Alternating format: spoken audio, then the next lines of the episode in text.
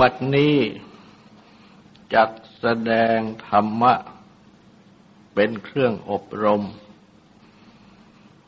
ในการปฏิบัติอบรมจิต ในเบื้องต้น ก็ขอให้ทุกๆทท่าน ตั้งใจ นอบน้อม นมัสการ พระภูมิพระภาค อรหันตสมมาสมพุทธเจ้าพระองค์นั้น ตั้งใจถึงพระองค์ พร้อมทั้งประธรรม และประสงค์เป็นสรณะ ตั้งใจสำรวมกายวาจาใจให้เป็นศีล ทำสมาธิในการฟัง เพื่อให้ได้ปัญญาในธรรม สวากขาโตภกวตาธรรมโม ธรรมะ อันพระภูมิพระภาคเจ้า ปรัสดีแล้ว สั้นดิธิโก อันภูปฏิบัติ ผู้ได้บรรลุ พึงเห็นเองอากาลิโก ไม่ประกอบด้วยการเวลา เอหิปัสสิโก ควรเรียกให้มาดู โอปะะยิโก ควรน้อมเข้ามาในตน ปัจจัตตังเวดิตโบวินยูหิ อันวินยูคือผู้รู้เพิ่งรู้เฉพาะตน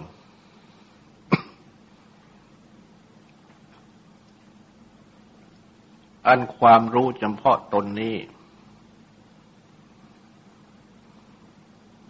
ย่อมเป็นธรรมดาของความรู้ทั้งหลาย แม้ความรู้ทางตา ทางหูางจมูก ทางลิ้น ทางกาย ทางมณะคือใจ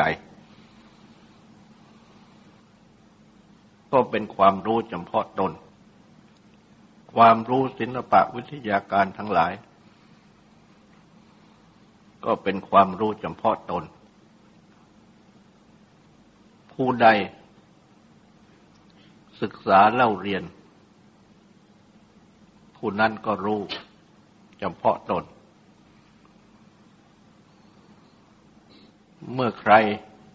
ต้องการจะรู้ ก็ต้องศึกษาเล่าเรียน ด้วยตนเอง เพราะฉะนั้น จึงเป็น สัจจะคือความจริง ที่เป็นของความรู้ทั้งหลาย ทุกอย่าง และก็พึงบอกผู้อื่นได้ เพื่อให้รู้ตาม เท่าที่ภาษา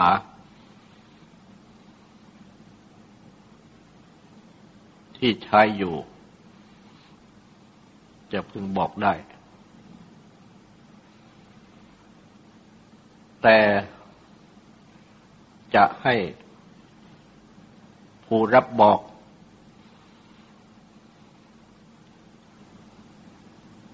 ได้รู้ได้เห็น เหมือนอย่าง ได้รู้ได้เห็นด้วยตนเองนั่นย่อมไม่ได้ ผู้ที่ ต้องการจะรู้จะเห็นจริง ๆ ก็ต้องปฏิบัติ ให้รู้ให้เห็นด้วยตนเอง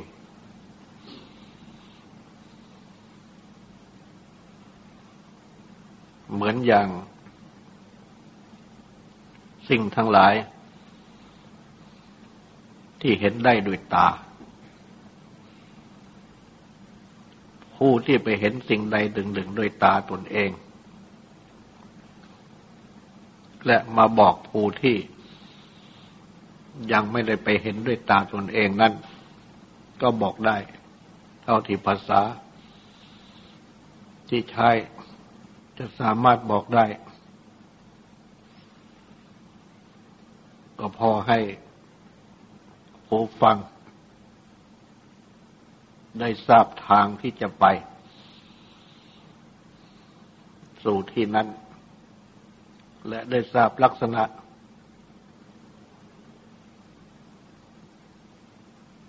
บางประการของสิ่งนั้น แต่ว่าก็ไม่เหมือนอย่างไปเห็นด้วยตาตนเอง เมื่อไปเห็นด้วยตาตนเองนั่นแหละ ก็จะเห็นได้จริง และก็จะรู้ว่าคำที่บอกเล่านั้น เป็นจริง อย่างไร แม้ธรรมะ ที่พระพุทธเจ้า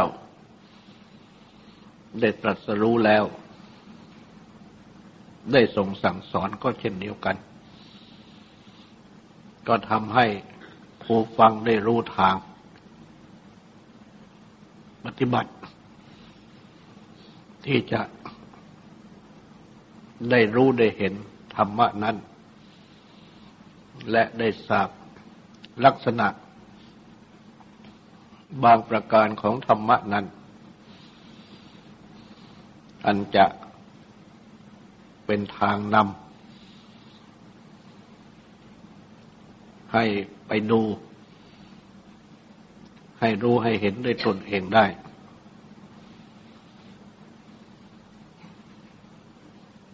แต่ว่าต้องปฏิบัติ ตามที่ตรัสสอน เพื่อให้บรรลุถึง ธรรมะ ที่ตรัสสอนนั้น จึงจะรู้จึงจะเห็นธรรมะนั้นด้วยตนเอง และก็และก็จะได้ทราบทันทีว่า ธรรมะที่ทรงสั่งสอนไว้นั้น เป็นความจริง เป็นธรรมะที่เป็นอย่างเดียว กับที่ตนได้ปฏิบัติ จนถึงรู้เห็นได้ด้วยตนเอง เพราะฉะนั้น จึงได้ความรู้ขึ้น อย่างแน่นอนทันทีว่าอโหบุตโธ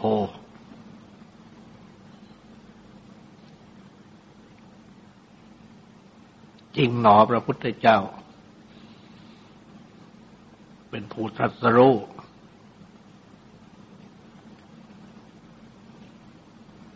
ประเสริฐจริง เป็นผู้ตรัสรู้อโหธรรมโม ประเสริฐจริงธรรมะอโหสร้างโค ประเสริฐจริง สังฆะหรือประสงค์ดังนี้ เพราะฉะนั้น จึงได้ตรัสไว้ว่า ผู้ใดเห็นธรรมผู้นั้นเห็นเรา ผู้ใดเห็นเราผู้นั้นเห็นธรรมดังนี้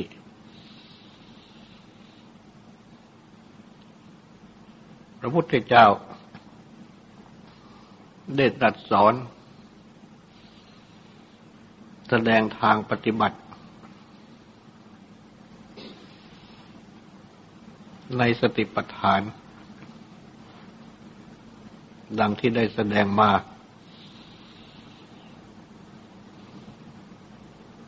ผู้ปฏิบัติ เมื่อปฏิบัติไปโดยลำดับ ก็ย่อมจะได้รู้ได้เห็น ในธรรมะที่ตนปฏิบัติไปนั่น และเมื่อปฏิบัติ ให้ถูกทาง เข้าทาง ย่อมจะได้พบ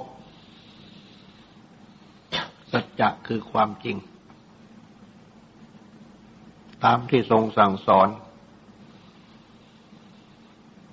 และข้อที่ปฏิบัตินั้น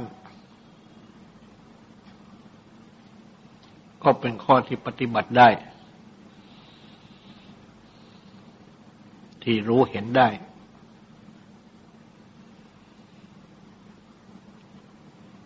ที่ว่ากันว่ายาก หรือง่าย ก็ว่าไปตาม พื้นปฏิบัติของผู้ปฏิบัติ เมื่อ ฏิบัติอยู่ในพื้นของตน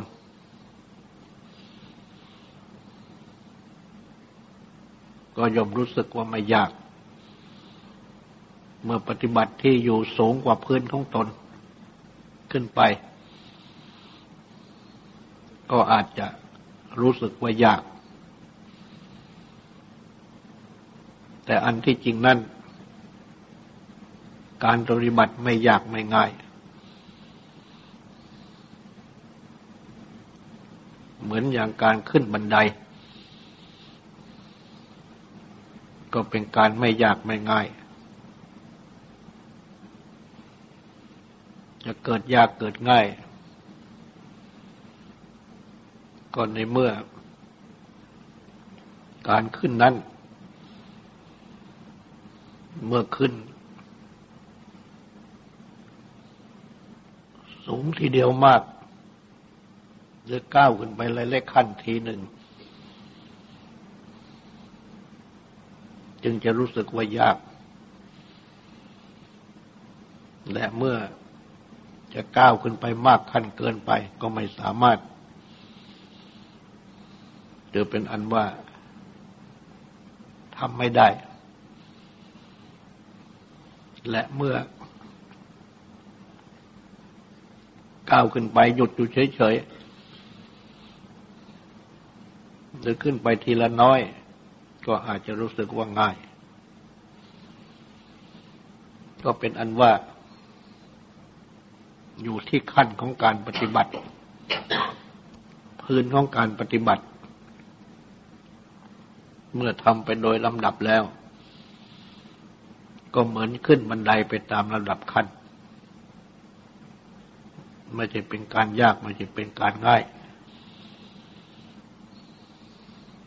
เป็นไปโดยปกติธรรมดา และแม้จับปฏิบัติ ในข้อใดข้อหนึ่งตามที่ทรงสอน ก็ยมโยงถึงข้ออื่นได้ด้วย เพราะว่า ธรรมะที่ทรงสั่งสอนนั้น เป็นเอกายโน มักโก คือเป็นทางไป อันเดียวกันที่ต่อเนื่องกันไป ที่อยู่ในทางเดียวกัน เป็นอันเดียวกัน ไม่แตกแยก ดังที่ได้แสดงมา ในสติปัฏฐาน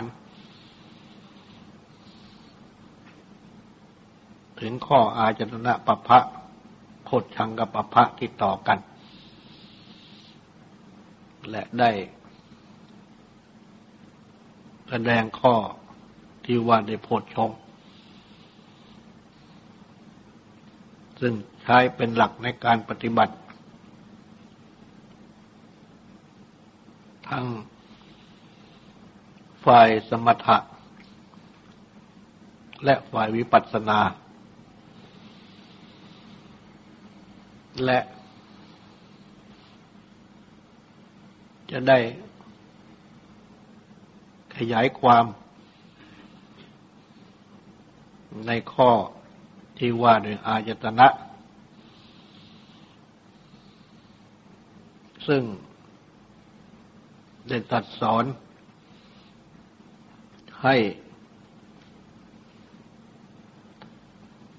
ทำสติกำหนดรู้จากอาจตนะภายใน อาจตนะภายนอกที่คู่กัน กับสัญญต์ คือความประกอบใจไว้ หรือผูกใจไว้ ที่อาศัย ความประจวบกัน ของอาจารละที่คู่กันนั้นบังเกิดขึ้น ซึ่งในข้อนี้ นับว่าเป็นข้อหลักของผู้ปฏิบัติธรรมข้อหนึ่ง ซึ่งโยงไปถึงข้ออื่น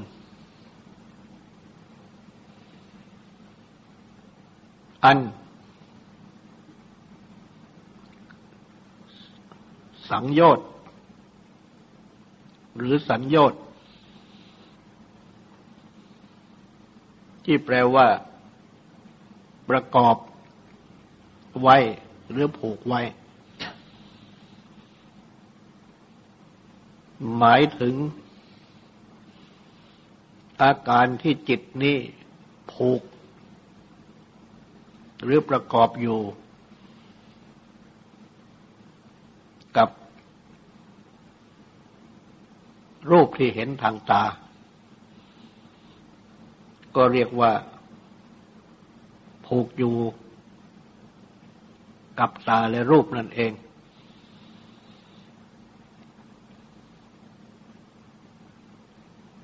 ข้อนี้ ย่อมมีอยู่แก่จิต ที่เป็นกามาพจร คือที่ยังเที่ยวไปในกาม โดยปกติ เพ ราะว่า จิต ที่ได้ออก รู้ อารมณ์ รับอารมณ์ ทางตา คือเมื่อ ตาและรูปประจบกัน จิตก็ออกรับ รูปทางตานั้นเป็นอารมณ์ คือเป็นเรื่องที่นำมาผูกใจไว้ มาคิด มาปรุง แม้ข้ออื่นก็เช่นเดียวกัน คือในอาจตนะข้อต่อต่อไป ที่เป็นคู่คู่ เช่น หูกับเสียงเป็นต้นก็เช่นเดียวกัน จิตก็ออกรับมาเป็นอารมณ์ มาผูกใจไว้ แม้ว่า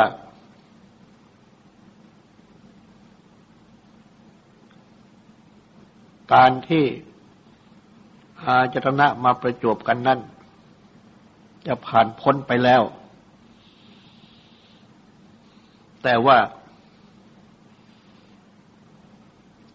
อารมณ์ ก็ยังติดค้างอยู่ในใจ ไม่ผ่านพ้นไป เพราะว่าจิตนี้เองผูกเอาไว้ ประกอบเอาไว้ หรือจะกล่าวว่า กิเลสที่เป็นเครื่องผูก เป็นเครื่องประกอบ ยังผูกอารมณ์ไว้กับจิตก็ได้ นี่แหละคือสัญญต์ และสังโยชน์หรือสัญญต์ดังที่กล่าวมานี่ ท่านยกเอาฉันทราคะ ความติด ด้วยอำนาจของความพอใจ หรือพูดรวมกันว่า ความพอใจรักใคร่หรือความพอใจติดใจ ก็ได้ ลักษณะดังกล่าวนี้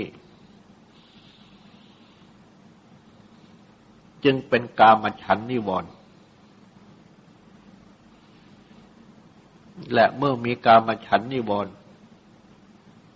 ก็มีนิวรณ์ข้ออื่น ๆ มีพยาบาทนิวรณ์เป็นต้น ทั้งห้าข้อ ก็สืบเนื่องมาจาก อาการที่จิตผูกไว้ หรือประกอบไว้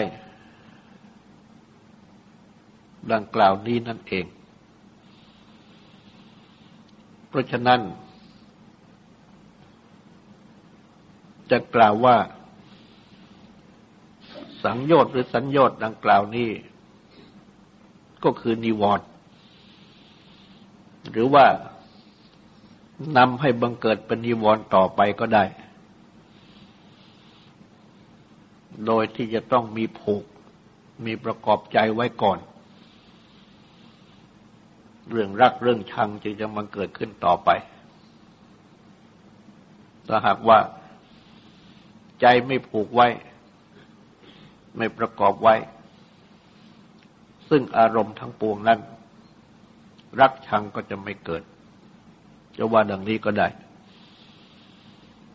ความสำคัญจึงอยู่ที่ใจผูกเอาไว้ประกอบเอาไว้ ไม่ปล่อย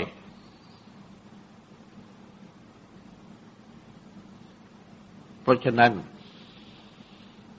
จึงได้ตรัสสอนให้ทำสติ ในขณะที่ ตากับรูปประจบกัน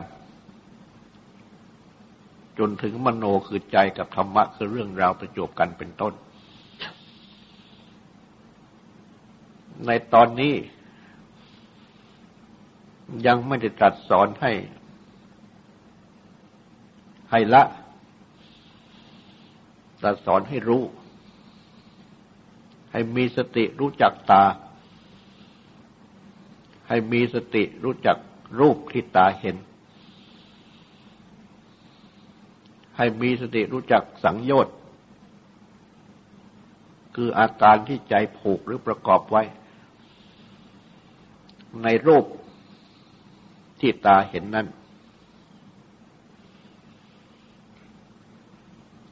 คือว่า จิตที่เป็นกามาผจร ย่อมจะต้องมีการผูกหรือการประกอบไว้ดังกล่าวนี้ เพราะฉะนั้นในขั้นแรกจึงยังไม่ตรัสสอนให้ละ แต่ตรัสสอนให้รู้จัก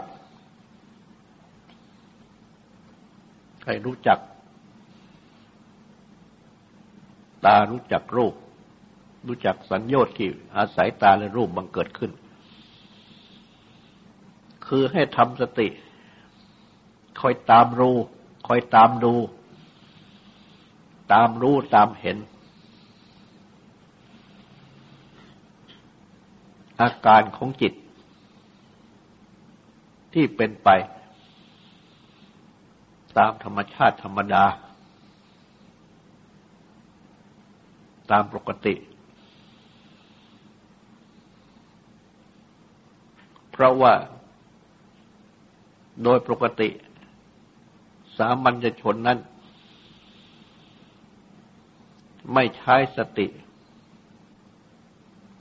เข้ามาดูเข้ามารู้เข้ามาเห็นภาวะทางจิตใจของตนว่าเป็นอย่างไร แต่ไปเกาะติดอยู่ที่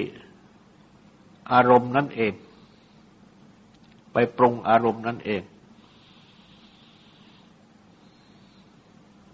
อารมณ์ที่จะปรุงนั้นก็ต้องตั้งขึ้นในใจ คือตั้งขึ้นในจิตก่อนถ้าหากว่าอารมณ์ไม่ตั้งขึ้นในจิต จิตก็ไม่สามารถจะปรุงได้ อารมณ์ต้องตั้งขึ้นในจิต อารมณ์จะตั้งขึ้นในจิตได้ ก็ต้องมีการผูกไว้ มีการประกอบไว้ เหมือนอย่างวัตถุที่เอามือกำเอาไว้เป็นก้อนหินกำก้อนหินไว้ ก้อนหินก็อยู่ในมือ ต่อเมื่อแบมือ ไม่กำปล่อยมือลงก้อนหินก็ตกลง เพราะฉะนั้น ลักษณะแรกที่สุดก็คือว่าเกาะเอาไว้กำเอาไว้ก็คือว่าประกอบไว้ผูกไว้ นี่เอง ต้องมีอาการดังนี้บังเกิดขึ้นก่อนหรือตั้งขึ้นในจิตก่อน ผูกไว้ในจิตก่อน แล้วจิตก็ปรุง จึงเป็นรักเป็นชังต่าง ๆ ถ้าหากว่า จิตปล่อย ไม่กำเอาไว้ ไม่ผูกเอาไว้ ไม่ประกอบไว้ การปรุงก็มีขึ้นไม่ได้ รักชังหลงต่าง ๆ ก็มีไม่ได้ เพราะฉะนั้น จึงได้ตรัสสอนให้ รู้ทัน ภาวะของจิตที่เป็นไปอยู่ ดังที่กล่าว ดังนี้เป็นตัวสติในข้อนี้ และเมื่อได้มีสติทันในข้อนี้ จึงได้ตรัสสอนให้ทำความรู้จักต่อไป ว่า สังโยชน์ดังกล่าวนี้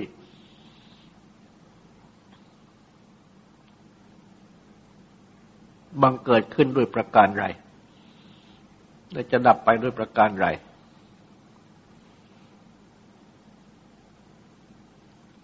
หรือละไปด้วยประการไร และเมื่อละได้แล้ว ดับไปได้แล้ว จะไม่บังเกิดขึ้นอีกต่อไปด้วยประการไร เมื่อพิจารณาตามแนวปฏิบัติในสติปัฏฐาน ก็ต้องอาศัย ความที่มีสติ ให้รู้ทัน ต่อกระบวนของจิต ดังที่กล่าว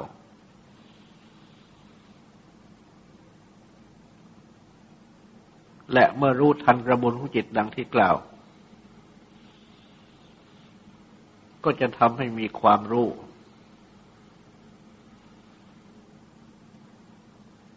ในอาการที่ปรุงของจิต เป็นรักเป็นชังเป็นหลง ที่เรียกว่านิวรณ์นั้น ได้ต่อไป และเมื่อกำหนดรู้ได้ดังนี้ ก็อาศัยทางปฏิบัติที่ตรัสสอนไว้ ในข้อที่ว่า เวทนาเป็นปัจจัยให้เกิดตัณหา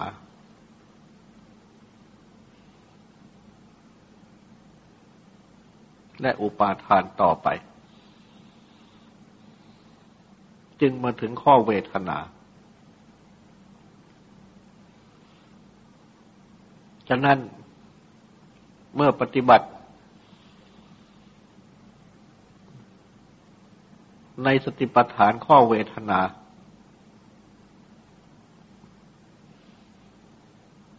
ให้รู้จักเวทนา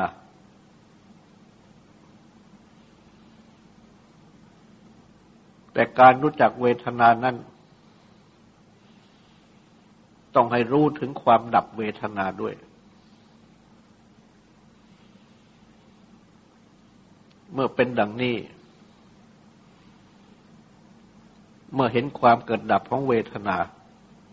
นั่นเป็นข้อเวทนาสติปัฏฐานนั่นเอง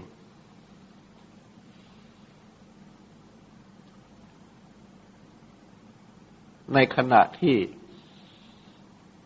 ตากับรูปได้ประจบกัน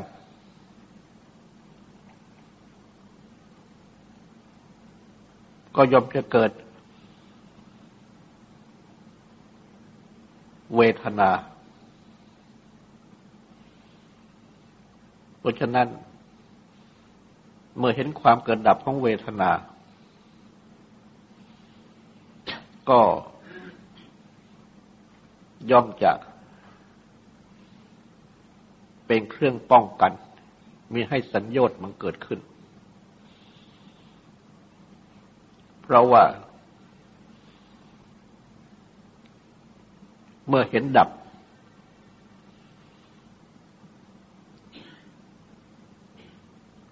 ใจก็ไม่ผูกในสิ่งที่ดับ ใจจะผูกในสิ่งที่ เกิดขึ้น เป็นไปอยู่ไม่ดับ แต่ว่าเมื่อเห็นดับในสิ่งใด จิตจะไม่ผูกในสิ่งนั้น เพราะฉะนั้น ความเห็นเกิดเห็นดับคู่กันไปทันที ในเวทนา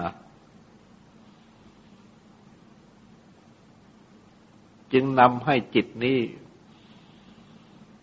ไม่ผูกในอารมณ์ อันเป็นที่ตั้งของเวทนา เพราะจะต้องเกิดเวทนาขึ้นมาก่อน เป็นสุขเป็นทุกข์เป็นกลางกลางไม่ทุกข์ไม่สุข เมื่อเป็นสุขเวทนาในสิ่งใดสัญญาตก็มันเกิดขึ้น ในสิ่งนั้น เป็นฝ่ายกามฉัน หรือฉันทราคะ หรือราคะ ทุกขเวทนามันเกิดขึ้นในสิ่งใด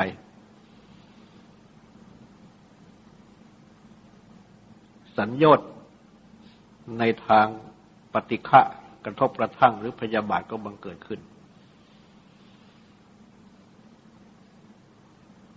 เวทนาที่เป็นกลางๆ ไม่ทุกข์ไม่สุขบังเกิดขึ้นในสิ่งใด สัญญต์นั้นเป็นฝ่ายมัวหะคือความหลงก็บังเกิดขึ้น ที่กล่าวดังนี้เป็นการกล่าวรวม สังโยชน์กับนิวรณ์เข้าด้วยกัน ดังที่กล่าวมาในเบื้องต้น เพราะเป็นกิเลสที่ใกล้กันที่สุดประกอบกันอยู่ เพราะฉะนั้น การปฏิบัติในสติปัฏฐาน จึงต้องอาศัยในข้อเวทนาเข้ามาประกอบ และในข้อเวทนานี้เล่าสิ่งที่ปรุงเวทนานั้น ก็อยู่ที่กายนั่นเอง หรือจะกล่าวว่า ก็คืออาจตนะ ตาหูจมูกลิ้นกายทั้งห้าข้อนั้น พร้อมทั้งรูปเห็นกลิ่นรสผลพะทั้งห้าข้อที่คู่กัน ก็ล้วนเป็นกายทั้งนั้น คือเป็นรูปประกายทั้งนั้น มโนกับธรรมะอันเป็นคู่ที่หกคือใจก็ประกอบอยู่ในกันกับกาย ก็นับเข้าในข้อกายสำหรับมโนกับธรรมะคือเรื่องราวเราประกอบอยู่ด้วยกัน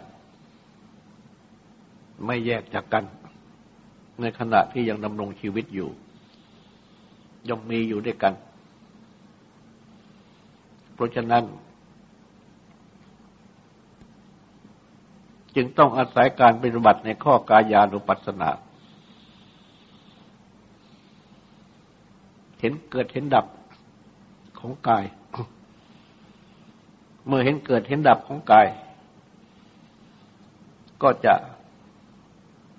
ทำให้เวทนานั้น ไม่เกิด เป็นปัจจัยคือเป็นเหตุให้เกิดสังโยชน์ ให้เกิดกิเลส เพราะฉะนั้น การปฏิบัติในติปฐานข้อกาย ก็ต้องอาศัยปฏิบัติประกอบเข้ามาด้วยเนี่ยการที่พิจารณาให้เห็นเกิดเห็นดับของกายนั้นเห็นได้ง่าย สืบมาเวทนา ก็ปฏิบัติให้เห็นเกิดเห็นดับได้ เพราะกายนี้เองก็ปรุงเวทนาแล้วเวทนาเองก็ปรุงจิต ให้เป็นต่าง ๆ และธรรมะนั่นเอง ก็เป็นสิ่งที่บังเกิดขึ้นในจิต อันเป็นผลที่เกิดขึ้นจากเวทนาปรุงจิตนั้นอย่างหนึ่ง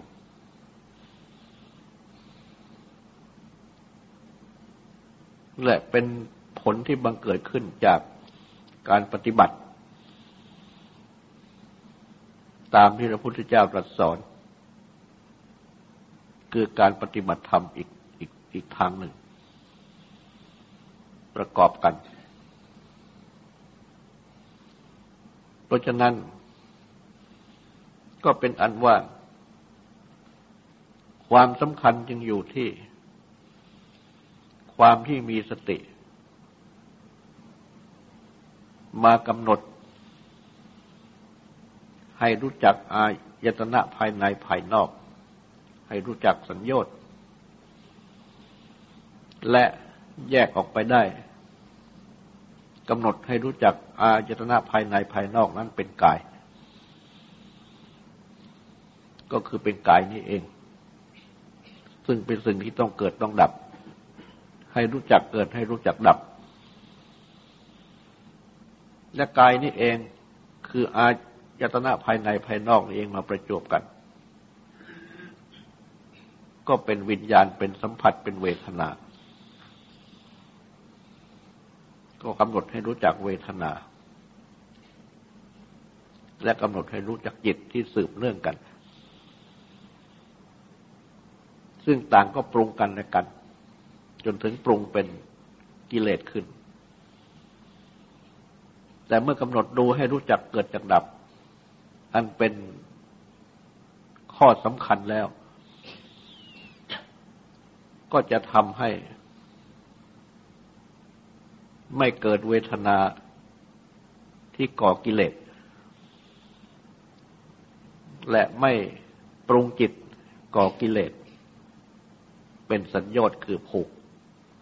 ใจขึ้น เพราะดังที่เด็กล่าวแล้วว่า จิตใจนี้จะไม่ผูกพัน ประกอบอยู่กับสิ่งดับ เมื่อเห็นดับเสร็จแล้ว ใจก็ไม่ผูก ใจก็ปล่อยใจก็วาง เมื่อสัญญาณไม่มี คือไม่ผูก ก็ไม่มีอะไรจะปรุงจะแต่งให้เป็นโลภเป็นโกรธเป็นหลง หรือเป็นรักเป็นชังเป็นหลงขึ้นมาได้ ก็ไม่บังเกิดเป็นกิเลสขึ้นมา การปฏิบัติดังนี้จึงต้องอาศัยสัมโพธชงทั้งสามข้อดังที่กล่าวมา คือต้องอาศัยสติ ต้องอาศัยธรรมวิจัย เลือกเฟ้นธรรม ให้รู้จักธรรมะที่เป็นไปในกระบวนของจิต และให้มีวิริยะคือความเพียรเพียรที่จะละ ส่วนที่เป็นกิเลส อบรมส่วนที่เป็นสติเป็นปัญญา ให้บังเกิดขึ้น ให้สตินี้เป็นสติที่รู้ทัน และให้มีปัญญาที่เป็นความรู้เท่า ความรู้เท่าของ กายเวทนาจิตธรรมที่เกิดดับ และเมื่อความเกิดดับปรากฏขึ้น จิตก็จะไม่มีสังโยชน์คือผูก และเมื่อจิตไม่มีสังโยชน์คือผูก ก็ไม่ปรุงให้เป็นรักเป็นชังเป็นหลงอะไรขึ้นมา ทุกอย่างก็เป็นสิ่งที่เกิดดับเกิดดับไปตามธรรมดา จะต้องมีสติที่รู้เท่าเสียก่อนจึงจะได้ปัญญาที่รู้ทัน ในความเกิดความดับของสิ่งทั้งหลาย ต่อจากนี้ก็ขอให้ตั้งใจฟังสูตรและตั้งใจทำความสงบสืบต่อไป